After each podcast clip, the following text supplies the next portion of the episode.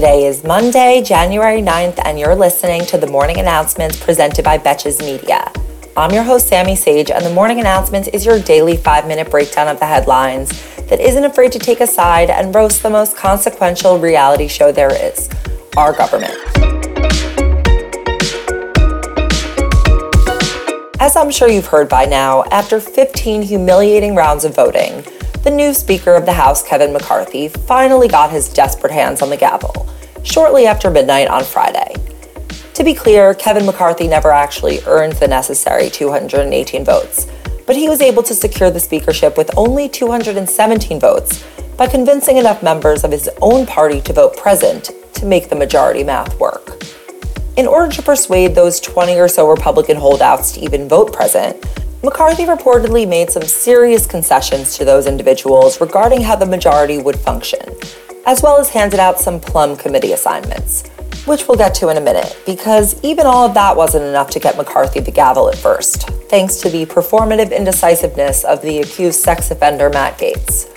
Speaker of the House Kevin McCarthy only became a reality after the nation watched on as an elected lawmaker Congressman Mike Rogers, was physically restrained from coming at Matt Gaetz in the House chamber. Following that spectacle, we witnessed McCarthy bend the knee in real time to get Gaetz to change his vote. Can you imagine if all that happened, but people got, I don't know, health care at the end? Anyway, the House of Representatives will reconvene today to debate and vote on a rules package, which will set the parameters for how the next two years will proceed under this Republican majority in the House. So while not every detail of the new rules package has been reported, and of course it hasn't been passed yet, here are some things that we know are being proposed. Any member can motion to recall McCarthy's speakership at any time, which I call the cowardly mileage booster, adding a 72 hour window for members to read legislation before they vote, for those who read at Kyle Richards level, a commitment to vote on legislation for term limits for members of Congress, as well as allow legislation to zero out a government official's salary cut specific government programs, or even fire specific federal employees. We'll let you guess which ones. A promise to investigate the origins of COVID and what they are calling the weaponization of the FBI and DOJ. And Jim Jordan will be the chairman of the Judiciary Committee. So expect them to be very judicious about weekly refirings of Dr. Fauci. We'll have more to report on the new rules of the House of Representatives tomorrow, but for now, this is what you can expect when you're expecting a fiasco.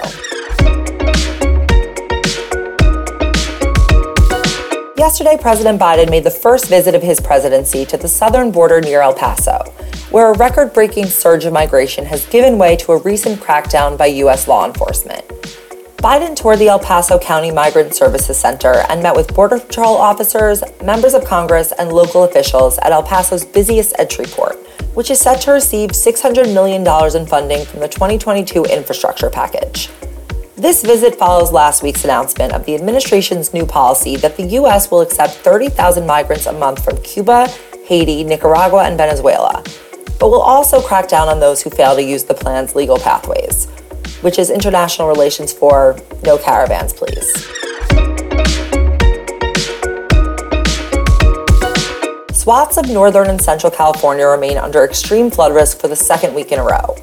As of this recording, a flood watch will be in effect for the Sacramento and San Joaquin valleys and the surrounding areas until 4 p.m. on Wednesday. But even after Wednesday, the region still won't be in the clear, as heavy rain and snow are expected to continue as part of a stream of storms that are forecast to last until January 19th. You know it's bad when the weather has its own horoscope. Just in case you thought the orbit of Herschel Walker was done making news out of its sexual deviance. NBC News is reporting that conservative leader Matt Schlapp allegedly fondled a male staff member of Walker's campaign in October, following an evening campaign event in Georgia. He reportedly groped the mid level aide for the duration of a 15 minute drive back from a Georgia bar, after the aide requested that they call it an early night. Take a hint, Schlapp. In case you're unfamiliar with him, Matt Schlapp is the chairman of the American Conservative Union, which hosts CPAC, as well as the husband of former Trump White House aide Mercedes Schlapp.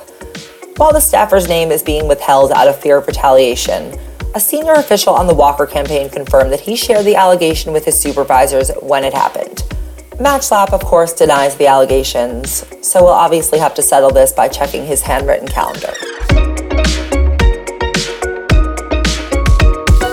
On Friday, a six year old student shot and wounded his teacher during what officials called an altercation inside a first grade classroom in Newport News, Virginia. The teacher, 25 year old Abby Werner, is now in stable condition after suffering injuries that could have been life threatening if the police had waited outside the classroom for an hour, for example. For some background, this was the first school shooting of 2023, but the third incident of gun violence in that particular school district in the past 17 months. In this incident, there has not yet been reporting on where the six year old obtained this handgun. I have two guesses. But police said that it was not accidental. The shooter was arrested, though Virginia law limits the ways in which a child of his age can be punished for such a crime. Though I will be sure to report any signs that this kid is getting the Kyle Rittenhouse treatment.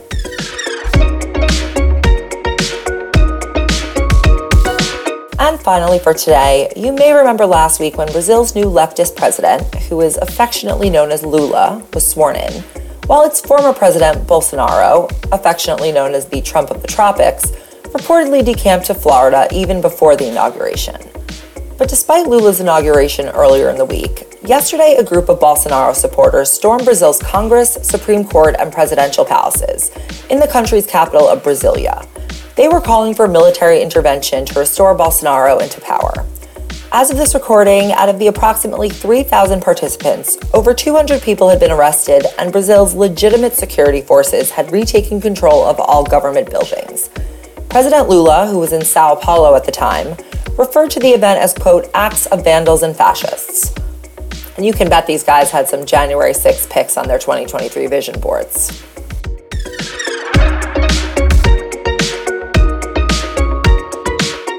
Thank you for listening to the morning announcements. If you're enjoying this podcast, be sure to check out our premium extra extra episodes, where I deep dive on less covered but extremely intriguing topics. And of course, please rate and review the morning announcements on your favorite podcast app to help keep us growing in 2023. Until tomorrow, I'm Sammy Sage, and now you know what the fuck is going on.